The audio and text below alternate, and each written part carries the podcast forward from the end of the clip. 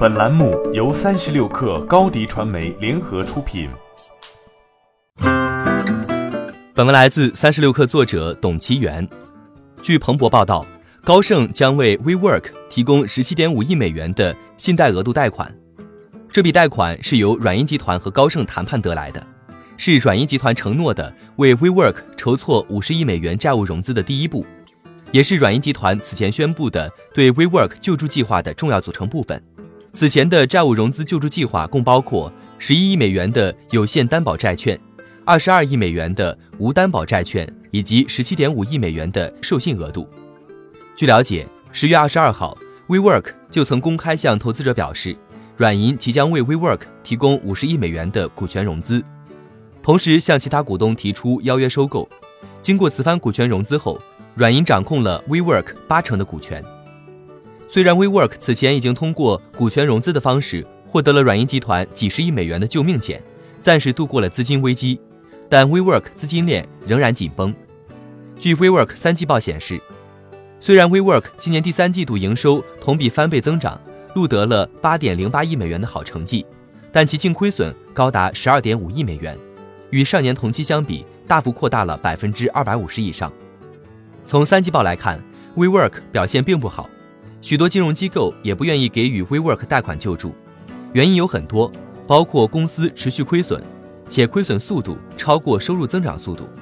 现金流紧绷，资金周转能力差。虽然软银正在协助整顿 WeWork 的管理架构，但 WeWork 的管理仍然比较混乱。最重要的是，投资机构普遍认为 WeWork 做的就是二房东的生意，成长性、护城河、盈利能力都不强，这些也正是 WeWork 上市失败的原因。以上诸多问题为 WeWork 获得债务融资带来了许多困难。为了让 WeWork 获得融资，降低金融机构的顾虑，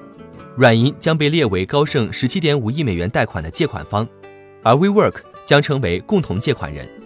二者共同对 17.5 亿美元的债务承担连带责任，以降低坏账风险。新的信贷额度到账后，将取代 WeWork 总额为11亿美元的现有额度，